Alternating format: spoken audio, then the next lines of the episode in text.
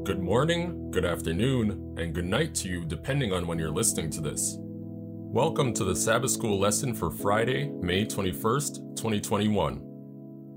Let's pray. Dear Lord, please open my eyes, my mind, and my heart to your word. Help me to not just hear what it says, but to put it into practice. In Jesus' name, amen. We're going to take a look at Matthew 22 34 to 40. While I'm reading, think of the following questions How do these verses help us to better understand the meaning of the law of God and the important part it has in His agreement?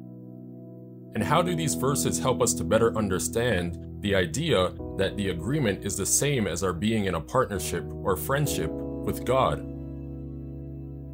Matthew 22, 34 to 40 from the New Living Translation. But when the Pharisees heard that he had silenced the Sadducees with his reply, they met together to question him again. One of them, an expert in religious law, tried to trap him with this question Teacher, what is the most important commandment in the law of Moses? Jesus replied, You must love the Lord your God with all your heart, all your soul, and all your mind. This is the first and greatest commandment. A second is equally important love your neighbor as yourself.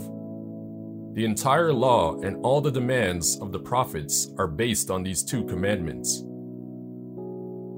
Only the strength of Jesus and His mercy can make us strong enough to obey the law of God. But love must first be in our hearts. We cannot obey without love. It is impossible to try.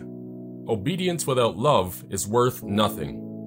But when love fills our hearts, then we can live in peace with the plan of God for our lives. The commandments show us His plan for how we should live. That quote comes from the SDA Bible Commentary, Volume 5, page 484. God shows us how we should live our lives. He gives us the plan in His holy law. God announces that this law will not change. Until the end of time, His law always will show us the right way to live. Jesus came to give honor to the law and show that the law is important to our lives. Jesus taught that the law is built on love the love of humans for God and the love of humans for each other. Jesus showed that we must obey this law of love and show this love to other people. This is our whole reason for living. In his own life, Jesus was a living example of obedience to the law of God. In the Sermon on the Mount, Jesus taught us that the law asks more from us than good behavior alone. The law shows us that we must also have clean minds and hearts. That quote comes from Ellen G. White's The Acts of the Apostles, page 505. Here are some questions to consider Love and fear. Both feelings can bring us to God. But which one of the two feelings will cause us to stay with Him in a saving friendship forever? And number two, Jesus commands us love the Lord your God with all your heart, all your soul, and all your mind. Matthew 22, verse 37. Why is this rule the first commandment and the most important commandment, too? In summary, the law of God is an important part of His agreement. Just because God gives us the gift of His mercy does not mean we no longer need the law.